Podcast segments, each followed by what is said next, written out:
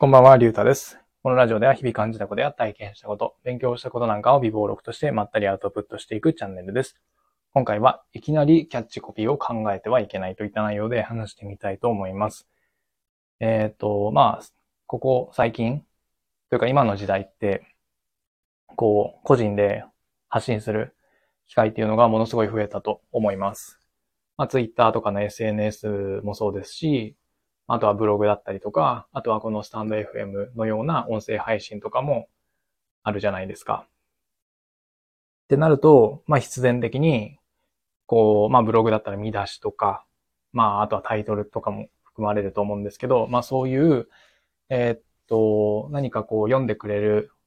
人を、えーっと、引きつけるような、一文で引きつけるような、えーっと、キャッチコピーっていうのを考える機会も、えー、と同時に増えたと思います。で、まあ僕自身も、もう今はほとんど書いてないんですけど、まあブログとかやっていて、まあその際に見出しとかまあタイトルっていうものを考える機会がありました。で、その時はどうやってつけてたかっていうと、まあ割と適当につけていて、まああとはこう SEO とかで、えっ、とまあ、なんていうんですか、SEO で上位表示させたいキーワードをまあ、含めなきゃいけないってなってたんで、まあそれを入れて、で、まあ適当につけちゃってたんですよね。で、まあこの音声配信にしても、えっ、と、何かその時の思いつきでつけちつけてしまっている。でもなんかそれじゃあ、うんと、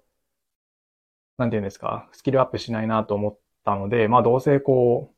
何か発信していくんであれば、そういうえっ、と、コピーライティング、キャッチコピーをつけるっていう部分でも何かこう上達すればいいなと思って、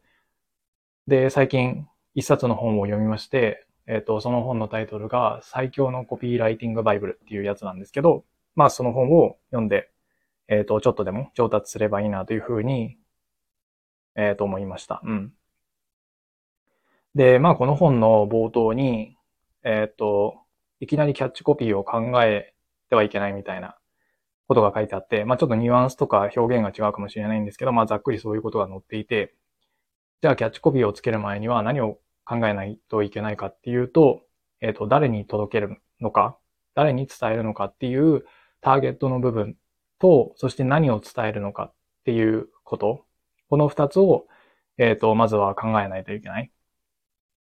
て書いてあったんですよね。で、なんでかっていうと、えっ、と、この誰に何を伝えるかっていうものが決まらないと、えっ、と、そのなんていうんですか、刺さるキャッチコピーが考えられないかららしいんですよね。確かに、その、うんと、誰に何を言うかっていうのが決まっていないと、なんかぼやっとしてしまうような気がしますね。うん。で、特にこの、えっ、と、何を言うかっていう部分も、えっと、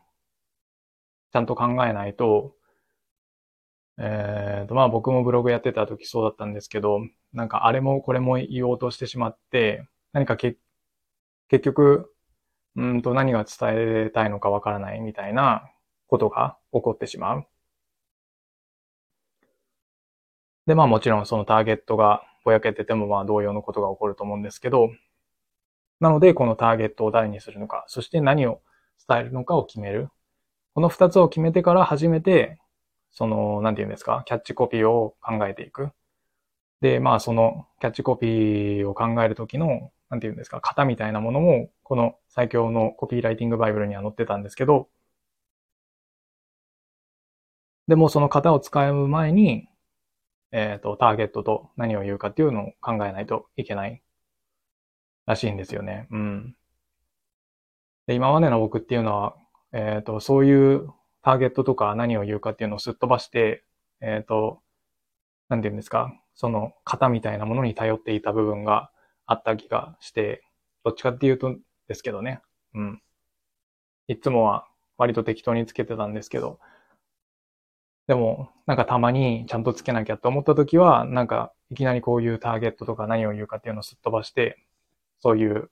えっ、と、こういう風につければいいですよみたいな、そういう型みたいなものに頼っていたように思います。うん。でもそれじゃあダメなんだなというふうに、えー、今回この本読んでみて思ったので、うんと、今後はまずタイトル、えー、見出し、そういうものを考える機会があった場合には、まずはターゲットと、そして何を言うかっていうのをしっかりと決めないとなと思ったという話です。というわけで今回は、えっ、ー、と、いきなりキャッチコピーを考えてはいけないといった内容で話してみました。ただ、この音声配信に限っては、この配信は、えー、と誰のためっていうよりも、完全に僕の独り言というか自分のためなので、ターゲットが自分になってしまうので、何か、こう刺さるコピーっていうのとはなんかまた別な気がするんですけど、まあでも、できるだけ、こう、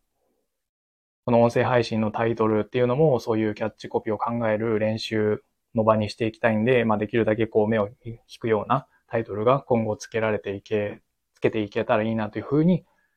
思っております。はい。というわけで、今回はこの辺で終わりたいと思います。ありがとうございました。